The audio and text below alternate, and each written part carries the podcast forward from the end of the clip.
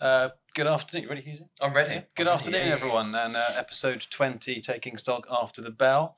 Uh, just Husey and I today, so welcome. But um, extra special podcast. Extra special podcast. But I mean, it's fair to say it's been quite a lot going on, isn't there? So yeah. I don't know where you want to start, really. I mean, it's it's November, so we're getting to the point now where people are thinking about kind of year end. And yeah. It's not been a brilliant year. It's been an okay year. We're yeah. up, but we're not, you know, we've not made tons of money this year. But I think the big big story of the week is, it was wanted to start, was inflation. Um, again, you know, really game-changing stories. We've got a chart here of U K C P I in blue, U S C P I in red, and European C P I in yellow. And we had uh, U S C P I release on Tuesday, one thirty, and we had U K C P I on Wednesday, yesterday at uh, mm. seven a.m. Both came in under expectations, and look at the drop in that blue line, eh? U K at four point six percent. Rishi kept his promise, didn't he? Rishi kept his promise. Well done, Rishi. Yeah, it was all your fault. I mean, nothing nothing um, to do with energy prices. Nothing to do with energy prices collapsing and coming out of the coming out of this. But this is um, so on, on both fronts, the markets were you know, massively cheered by this, because it looks like we could be getting back to what could be deemed normal. And we've talked before about the long-term prognosis for inflation, mm. so there's no need to talk about that anymore. But Um, in the short term, markets have, have been really pleased. So if we move on to, this was uh, as at this morning, this is now what the market is pricing for interest rates in the U K in red and the U S in blue. And we can see that those lines have now fallen, with the market now expecting rate cuts uh, basically in kind of June, from June on next yeah. year. So that seems um, to be the general commentary from strategists, mm, isn't it? But um, it, and it changes, doesn't it? Because the, the data comes in hotter or colder, and therefore these lines move. But Um, it's quite surprised if you go back to the inflation chart. It's quite, it's quite extraordinary, the increase in a straight line up and the yeah. increase, the decrease, or the full straight line down. Mm. I don't. Th- I mean, really, yeah. on on the way up, I think although we said inflation would fall away quickly, I, I'm not sure we expected it this quick, did we? No, and you would if you. I mean, everyone sort of said it was going to be transitory, and then it wasn't transitory. But if mm. we look at this chart in ten years' time, and we've had ten years of roughly two to three percent inflation, it will look transitory. Yeah. On that time frame. Yeah. So they were right. Maybe they were. Maybe maybe Jay Powell was right after all, and the last eighteen months have been Just, a waste of everyone's time. The transitory period was a bit longer than we thought. Exactly. But if we, um, so I think that's inherently good news, and I, uh, yeah. And I guess my only question from this point is that. We've also had relatively weak labour market data. Yeah. We've had producer yeah. prices today that have missed. Yeah. Jobless claims have gone up a bit. Yeah. So at the margin, all the data's got a bit softer. So at what point does the market stop cheering the bad news is good news? And when does is, bad, when news bad news bad become news. bad news? So what do you think? I think the market will continue cheering bad news for a bit longer mm-hmm. until inflation gets to a level where it's, you know, we're a bit more comfortable with it. I think, I guess the unim really it's about unemployment, isn't it? I think if unemployment rate really starts to move, that's when bad news is bad news. Mm. Um, but, you know, we have had some softening. Um, yeah, I'm, I'm le- I, I think I'm less concerned around the growth. It's more the unemployment mm-hmm. figures that I think the market's really focused on. I'm, I'm focused on. Um, Fed's focused on. Mm. I think that's what it's all about. But for the time being, bad news is good news. As mm. um, as the chart, this is M S C I All Country World Index year to date. So we can see at the right-hand side of this chart, basically, I mean, the equity market was at a sort of high point at the end of July. And then we've had, you know, a couple of months. October was particularly soggy, wasn't it? And equity mm. market, particularly the U S market, fell quite a bit in October. And then the last two weeks, it's, um, I mean, it's ripped, isn't it? Back to sort of year-to-date highs up eight percent. I mean, uh, this is a, in sterling terms yeah, as well. We had a bit of technical buying anyway, didn't we, before the data? Yeah, because we obviously had a very sharp sell-off following mm. the horrific events in the Middle East. Yeah, the Middle East. Um, so there was some natural buying that came in just on technicals, but the most recent spike has definitely been from that data.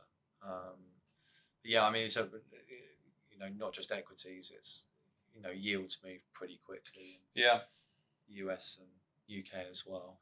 Um, there's a, a lot going on as always.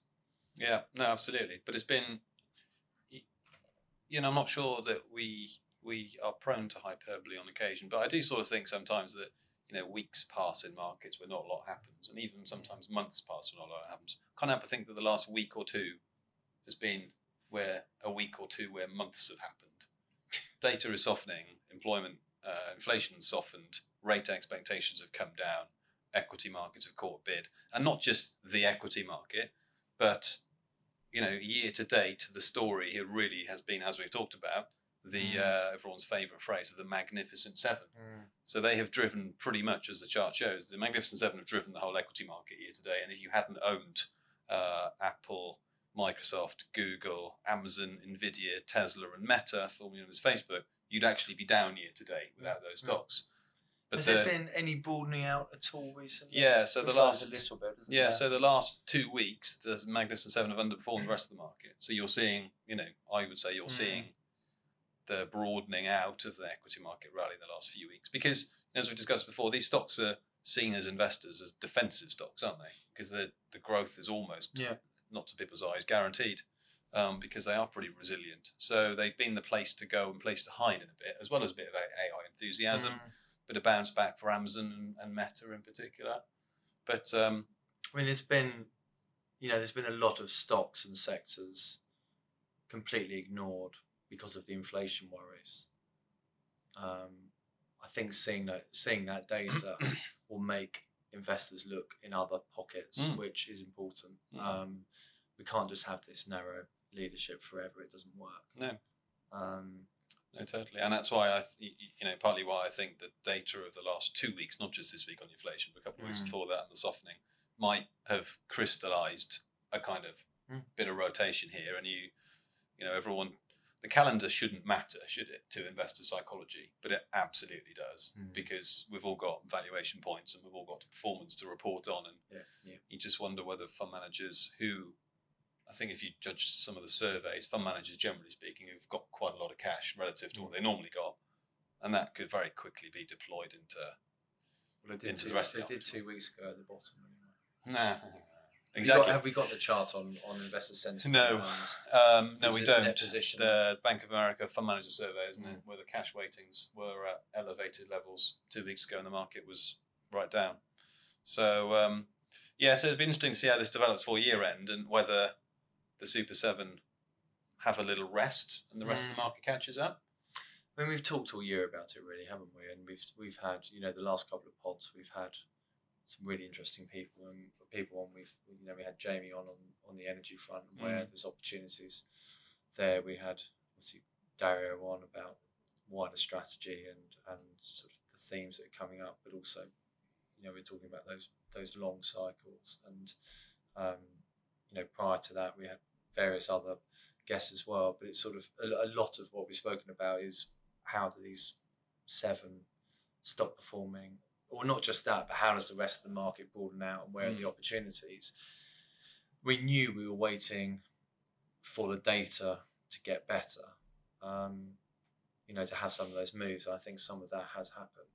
Um, mm. There's obviously a long way to go, but it's, you know, hopefully it's the start of it.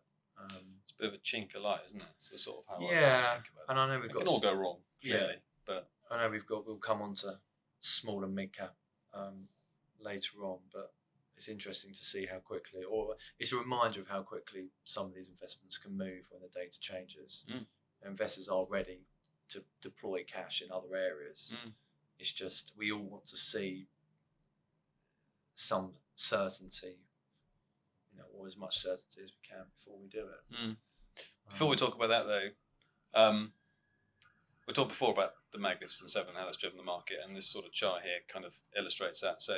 Um, our friends at Schroders has done some work on, on valuations, and yeah. the blue line here is the um, uh, cyclically adjusted price to earnings ratio, which is just a valuation metric uh, of the U S in blue, and the rest of the world in green. And the rest of the world in green looks fifteen times earnings for the mm. last fifteen years, pretty much, whereas the U S valuation has gone up quite a bit, mainly because of those big platform technology business and their valuations. Mm. But you look at this and you say, well, is this always going to be the case? And why why is that? And um, um, this is a chart that I produced in a fact set here yesterday, which shows, um, it's a bit of a messy chart, but the, the top chart of the two is the return on equity. Now, return on equity is basically a measure of how profitable businesses are. And the blue line is the U S and the red line is the rest of the world. Uh, and the bottom pane on the chart here is margins. Mm. And U S companies in blue again generally have higher margins, that is for every one hundred pounds of stuff they sell, they make more profit relative to the rest of the world companies. And that, you know, when I think about why U S companies are more expensive, that's ultimately the answer, because they're more profitable and they have higher margins. Is that just tech, or is that, do we think that's, I mean, it'd be interesting to see this on like a sector neutral basis, right, where you adjust for the tech weighting. But yeah, um, what not, do you think about this? I'm not sure it is just tech. I mean, there will be sectors that are outliers, but I think the one thing that U S companies probably have as an advantage over other developed markets is, you know, on the whole, there's more subsidies or support. I think taxes tend to be lower, don't they? Mm. Um, but also employment law for companies is more beneficial. Way I mean, it's beneficial.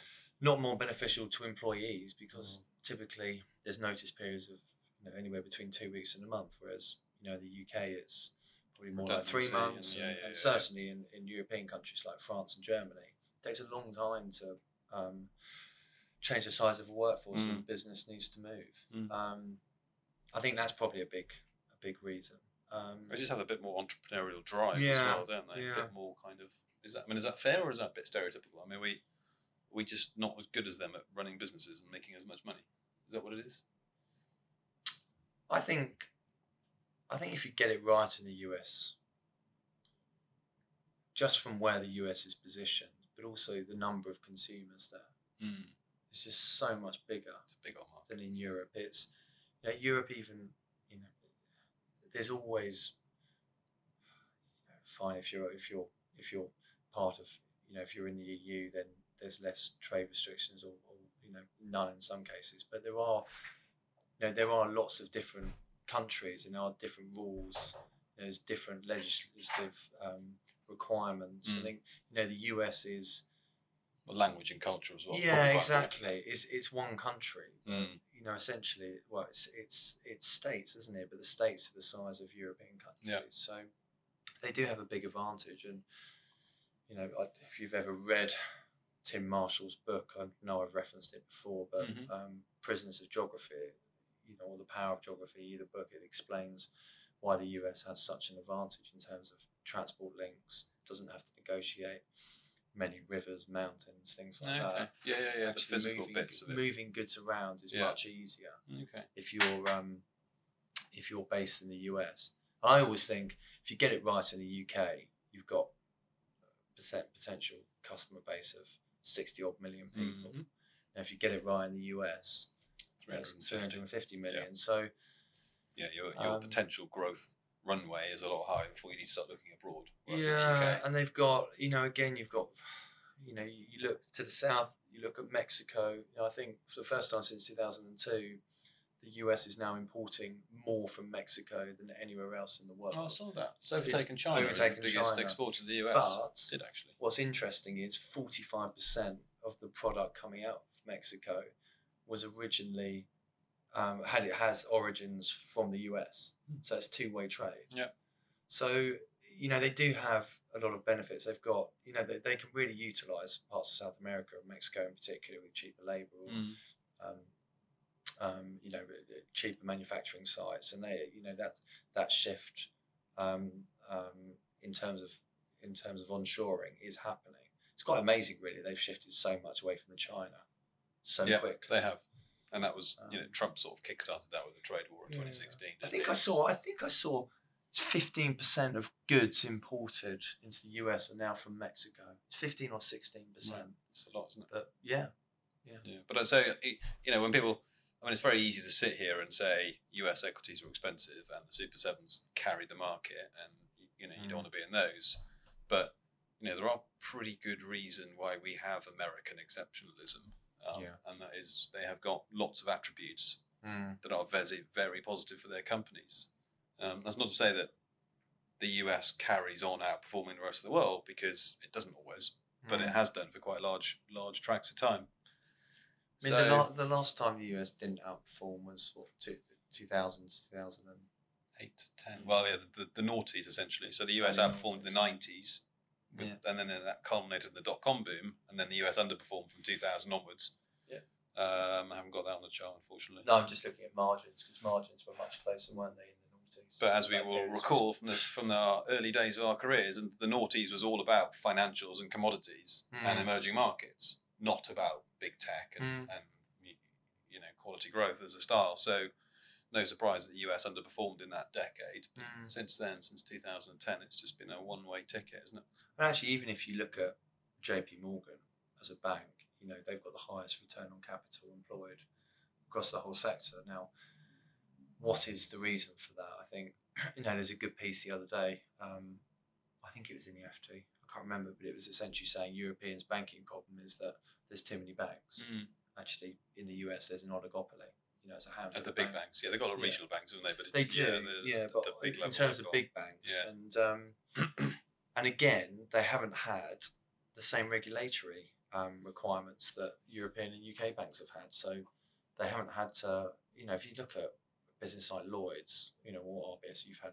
You know, it really started. You had P P I. That was a problem a number of years ago. Every every couple of years appears to be. Something. There's always something, yeah. whereas the U S banks don't have it, and hence why margins, or one of the reasons why margins are higher than. So U S is more business friendly, is that what we're saying? I think from so. top to bottom. You, you said, well, we've talked about, you mm. mentioned the banks, but it's the same in the oil companies. I mean, the valuation on Chevron and Exxon mm. are higher than the valuation on B P and Shell. Mm. Um, it's not hard. Um, and Total. And part of that is cultural, but part of that yeah. is. Probably just drive. So I don't know really. Answers on a postcard, everyone, as to whether the U S carries on outperforming. I'm on the fence. Very welcome to email in and give us your thoughts. Yeah, I'll, I'll stay. We'll stay diversified for the time being. um, but no, I mean we've talked before about the long-term prognosis, about higher inflation, mm. about more sticky inflation, and maybe that, maybe that, and higher interest rates, and maybe that suits a more ex-U S approach than mm. a U S approach. Mm. But uh, it's not. You know, it's not obvious, is it? So we need to be. I think we need to be open-minded, I think. It's probably yeah. how I view it. Yeah, yeah. Um, and then we'll stick with the U S. We'll look at small caps. Uh, U S small caps here. This is the Russell two thousand, he says, in blue, which year-to-date is basically unchanged mm. versus large caps, which is um, the S and P five hundred in this instance up um, a lot. twenty percent year-to-date, and this was done yesterday or the day before. So essentially large caps, as judged by the yellow line, doing much better than U S small caps. Um, apart from this week when small caps have caught a real strong bid and have really kind of bounced this week, haven't you? We thought, uh, any, you know, keen to buy a few small cap U S equities over large cap? Opportunity here, do you think? I've been keen for a while. I've been keen, I've been keen before it started underperforming. Yeah, I, I think there's been... There's been a lot of, you know, we spend a lot of time looking at the difference in valuations and where the opportunities are. And, and I think, you know, we all know why small cap has struggled in this environment. They're impacted more by rising rates. They're impacted more by inflationary pressures. Um, you know, they're probably not, as, in some ways, they can't move as quickly as, as large cap stocks. And obviously you've had this theme of, you know, you've had the Magnificent Seven mm. that have just, um, you know, continued to drive upwards. But um, yeah, I mean, on a relative basis, I think there's an extraordinary amount of value in, in U S small cap. They're typically um, more sensitive to the economy and a bit more they cyclical. They are more domestic focused. So if there's a recession, small cap generally gets hit a bit harder. Yeah. So I wonder if some recession risk is in that. And, yes. and debt as well, so they, they Absolutely. probably have to worry about debt more yeah. than the likes of Microsoft yeah. and Apple do. Yeah. Well, they'll be refinancing at higher levels. Um, they probably can't refinance for as long, so mm. I think duration is probably shorter yeah. in small I think cap. That's probably right. Um, different, also I'd say different sector. Um, kind sector of, composition. Yeah. yeah. Less tech. Exactly. Yeah. Um, Regional well, banks are in the small yeah. cap, aren't they? Now, but as we, I think, you know, the differential between small and large is the largest it's been since two thousand nine. Um, so we were discussing earlier, as yeah. you enter a recession, the, the prevailing three to four months, or I think it was three to five, um, on average, small cap is sort of plus over twenty percent. And we, as we were discussing earlier, that feels, in some ways, that feels strange that you're going into a recession, so things, you know, the economy's feeling worse, so mm. why would it do that? But actually, you know, to get into a recession, it's all backwards looking. Actually, small caps are already feeling the pain now. They're moving supply chains, they're restructuring labour force, they're cutting potentially, costs. yeah, cutting costs. So actually, probably as the recession hits, they've already done a lot of that, and they're, and, they're, and the yeah. stocks have already sold off yeah, into it because exactly, the market knows a recession's coming. Yeah. So investor sentiment is mm. as low as, as probably, you know, as low as it can be. Yeah. So that's why you get that very quick um, drive upwards. Mm. But um, it, it's brave. You know, it will be probably feel counterintuitive to a lot of investors to buy small buy cap. Buy small cap as a recession's coming. Yeah. Yeah, yeah, yeah. No, I agree with that. But if if they've already been horrid for six months before have. that, which they have in the U S. Um, and U K. Uh, well, talking of U K, so talking about looking horrid, have a look at this. So this is U K small cap going back five years. This is the Numis Alternative Investment Markets yeah. Index, to give it the correct name. And obviously it fell quite a bit in the pandemic. Um, and then it rose quite a bit. But since then, it's down forty percent from its peak yeah. eighteen months ago, fifty percent nearly. I mean, small cap stocks down fifty percent. You're talking, you know, two thousand eight kind of amounts, mm. aren't you? And buying these, well, we've we've we've seen we've seen other people buying them, haven't we? Today? Well, this so this week we've seen on the inflation news, they have all ripped. Yeah, they're up yeah. between five and ten percent. And, and in terms of M and A, ah, well, people yes. are coming in. So Hotel Chocolat, Hotel Chocolat, yeah, Husey's favourite shop. A few bought, bought a few presents from Hotel yeah. Chocolat. There's one at the Paddington Station, rather. So, is that? So if I ever need to get into, if you're ever in trouble, books, I'm, never in, I'm never in trouble. Oh no! Just in not. case, you know. Uh, oh, it's the thirtieth of November. I need an advent calendar. I thought you'd be going home um, via Harrods to buy um, the Louis Vuitton handbag. Have you seen the market this year? I'm definitely not going to Harrods. definitely not going to Harrods. Um, yeah, yeah. I, I mean, Hotel Chocolat. Big news that. Yeah, we had Young's Breweries. We're buying the City Pub Company. Yeah. They've got quite a few yeah. nice little pubs around here, haven't they? We should do a tour.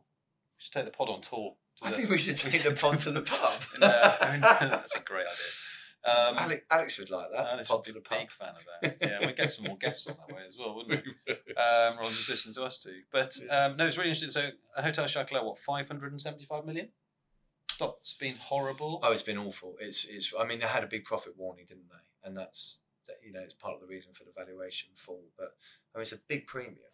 Uh, I yeah. think three pound seventy-five was the price, up about just shy of two hundred percent. Yeah, but it um, bought by rate. Mars, the big U S confectionery yeah. conglomerate, to give yeah. it its proper name. Uh, and I just think this is really instructive because these stocks are cheap, and if the market, the equity market, doesn't recognise that, then mm. someone in private equity yep. with a spreadsheet um, will. And in fact, we've just pulled up the chart here so we can get this kind of added in. Like, yep. you know, here's a five-year chart of Hotel Chocolat, and the share price was five pounds fifty, and it got down to a pound yep. in August, and it's been bid for at what, three sixty odd? I think it's three seventy-five. three seventy-five, yeah. yeah. Shares are now trading at three sixty-two, yeah. so that's yeah. extraordinary, isn't it?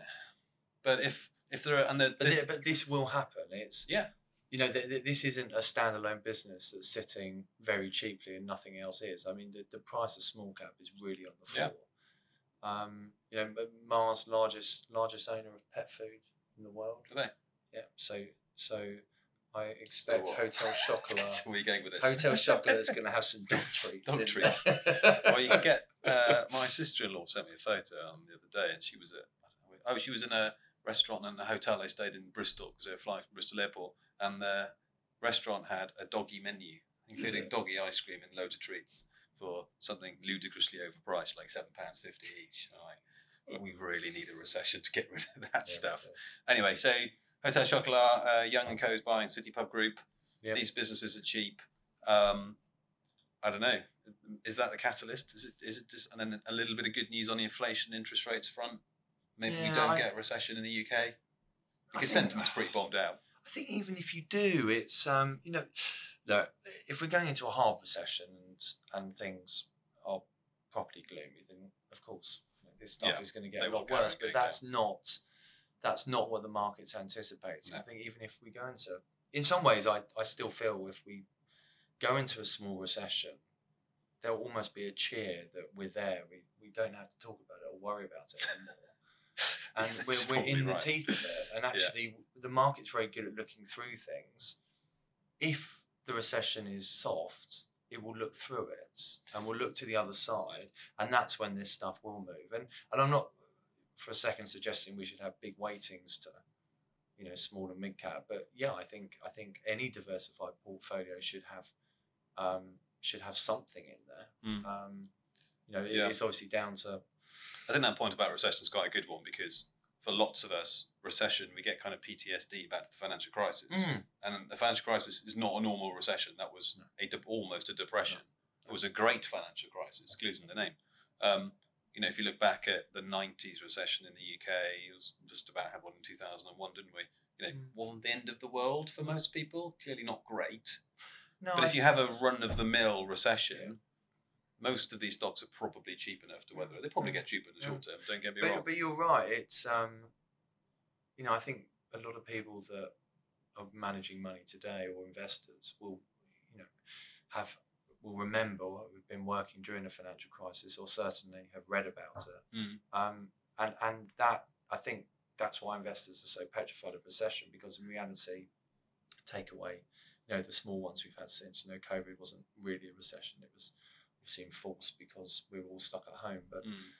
we sort of go back and think a recession is what happened in, in two thousand eight nine and, yeah. and that's not a normal environment. No. Um, you know, recessions, we can carry on investing through recessions and, and it's not the end of the world. Um, maybe it's like thinking about the Great Fire of London. Not every fire is like the Great Fire of London, is it? No, we were in Painters Hall this morning for the roadshow, mm. and uh, that was initially opened in fifteen thirty-two. Got burnt down in the Great Fire, rebuilt five years later, and then got flattened during the Blitz in forty-one. So the current Painters Hall is the third incarnation. So that story went down pretty well with the audience when I told That's it. That's good. I thought I did do my work. And just to t- tie a bow on this, Montanaro happened to send me a chart about the valuation on U K small cap. And this is Shiller P E, and I don't necessarily need to go into detail what Shiller P E is, but basically it's a... Um, Um, a type of valuation metric that we look at compared to the ordinary P E. And yeah. it's fair to say that U K small cap looks as cheap as it's done since February two thousand nine, before that March two thousand three, yeah. August ninety-two, which is even before your time. Um, and buying U K small cap at those points in time, I don't have the data on me, but I'm going to say they were probably quite good times to buy U K small cap. Um, it can yeah. get a little bit cheaper, of course it can, the world can yeah. change. And yeah. the sample size here of three isn't necessarily uh, a done deal, mm. but uh, you you know you as we've said, there's lots of bad news in these stocks at an aggregate level. There is, and you've had in lots of places um, earnings downgrades as well. So mm. you've had you know earnings fall and valuations are still very cheap. Yep. So share prices down forty, are not down yeah, fifty. Yeah. They're not looking through this yet, um, and and they will. It's not you know. Small, you know, there are opportunities in small cap where small companies grow into big companies, and there's huge amounts of shareholder value. Do you want to name a few? Got to name a few high-profile examples of U K small cap that have developed into proper, fully-fledged businesses. Well, we almost had ASOS, but it got very small again. ASOS went from ten million to two billion, and what is it now? five hundred million. Yeah. Uh, Domino's Pizza. Domino's Pizza started out on AIM. Yes. Um, on AIM.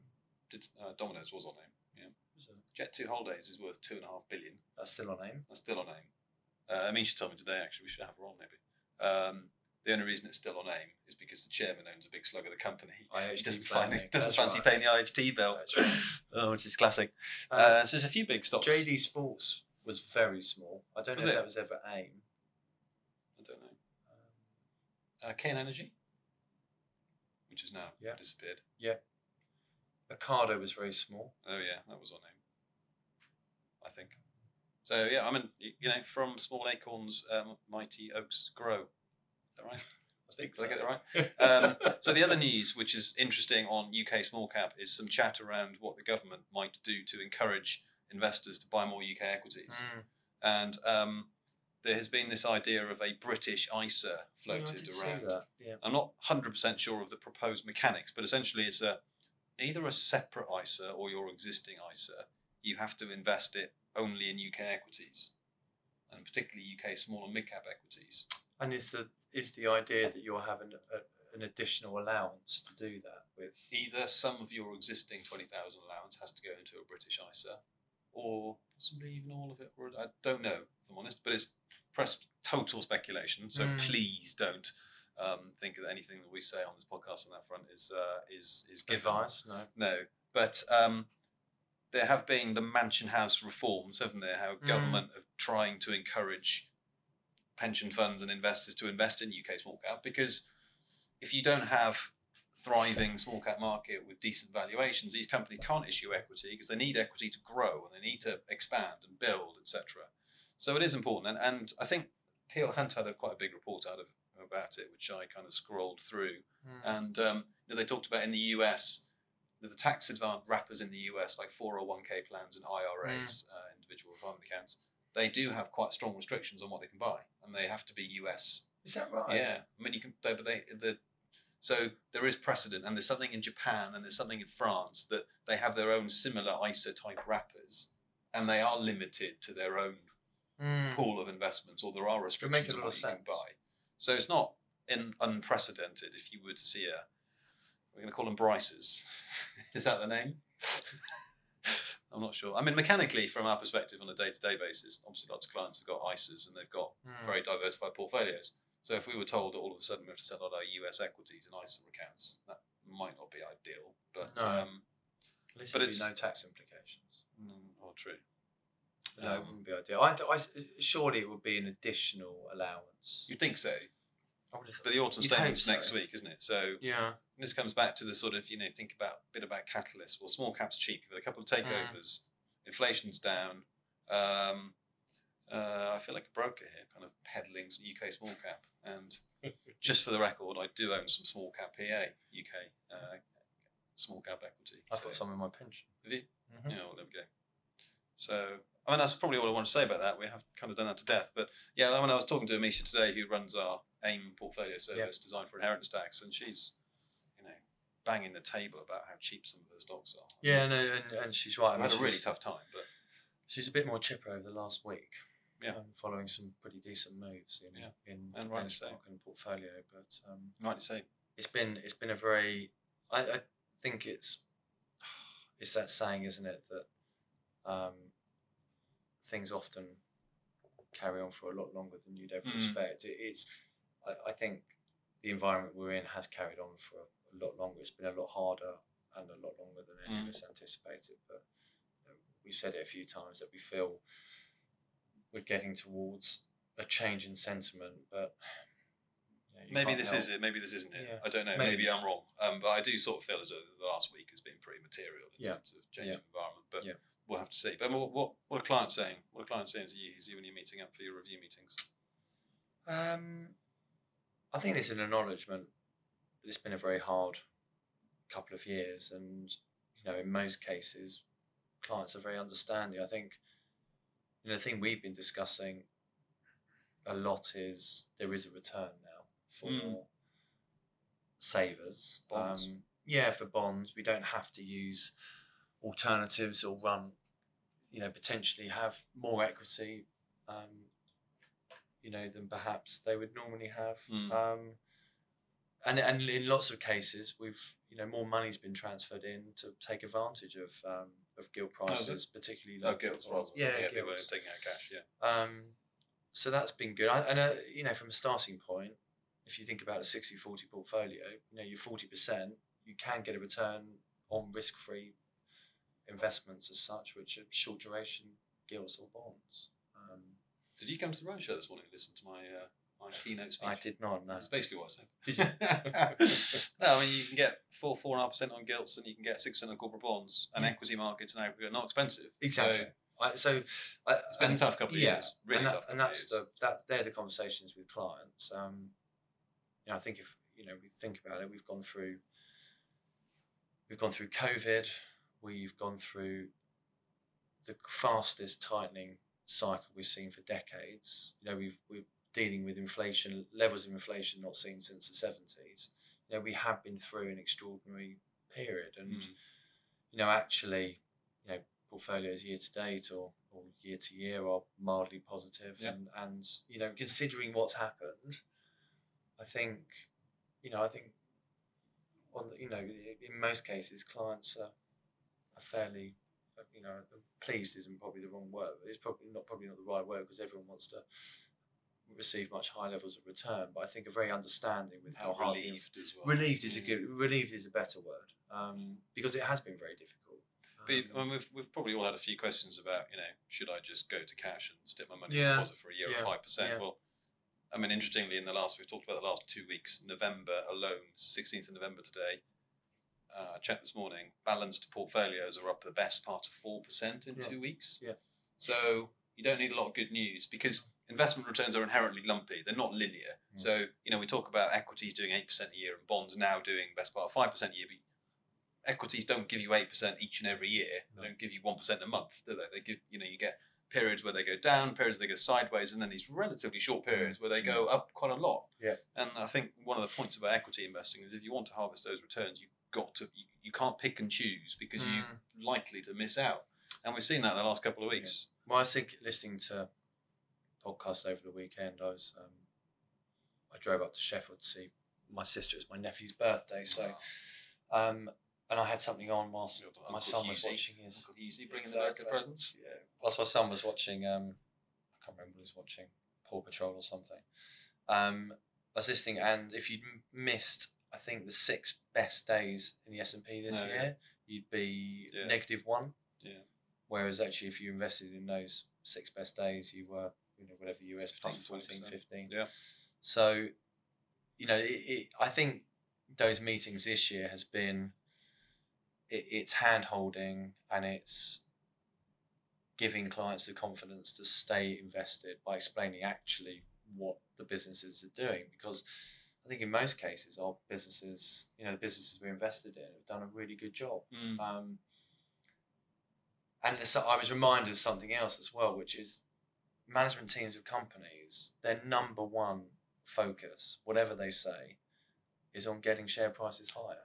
Because I, I, that, because I said that this morning as well. Did actually. You? That's because I wrote your your, you your wrote presentation. My speech, yeah, thanks yeah. very much. Um, but it, Tim Cook know, gets up in the morning yeah. and goes to work to get the share price. Of course he does. Not directly, but indirectly through everything he does. His income and earnings are linked to share price. Mm. And it's the same, you know, that's why management teams have long-term incentive plans. Yeah. It's it's... You know, whether it's based on growing revenue or, or or E P S or share, whatever it is, it's all linked in some ways to, to making the business better. Mm. So, you know, and we, I think as investors, sometimes we forget how fortunate we are that we can invest alongside these brilliant people. Yeah. And and in reality, not do any work for it. Right. As, as, yeah, you, exactly. Yeah. You just invest in a good company yeah. and, and and enjoy the benefits. And it's always something that Buffett and Munger have said. Mm. Um, sounds so easy, doesn't it? It does sound so easy. um, uh, goes up, starts on the bottom left, ends in the I top mean, right. You know, as we discussed with you know, James Ashley recently, um, it, it's you know that we are in a world of you know there is more risk in terms of geopolitics. It's more uncertain because. Mm. Inflation is, you know, we're not used to these big ups and downs.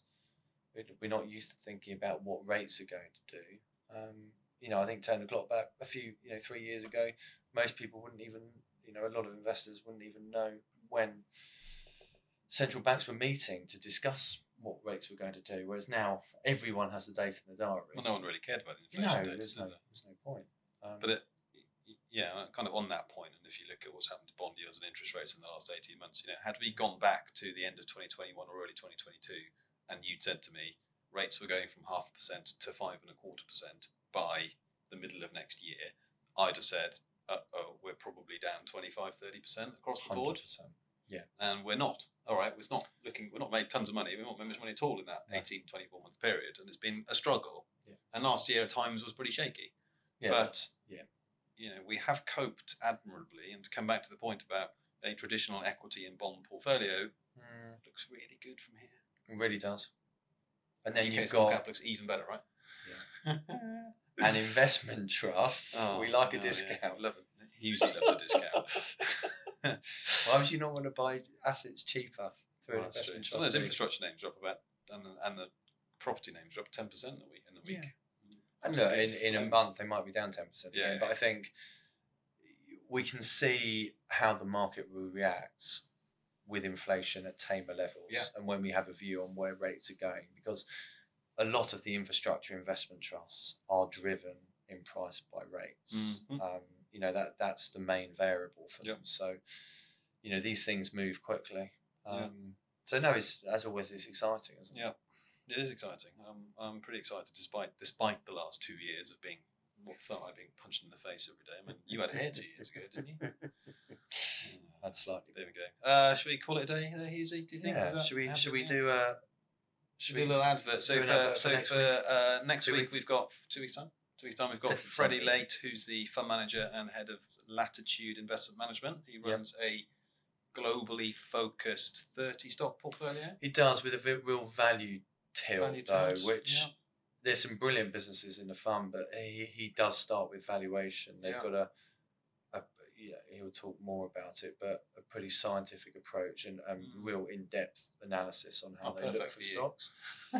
Perfect for me. I won't say much for uh, for the hour. So no, that sounds good. So um, hope you've enjoyed today, and, and hopefully it's been a bit more positive, because the news has been a bit more positive. So uh, mm. I think that might be reflected maybe in certainly in my mood this week. Um, great. Long may it continue, but of course it might not continue, because past performance is no guide to future returns. That's correct. Um, but with that, uh, thanks for joining us. Any uh, questions, difficult questions, james dot hughes at quarterchievia dot com uh, and I'm jonathan dot raymond at quarterchievia dot com, and thanks very much for your time, and we'll see you next time.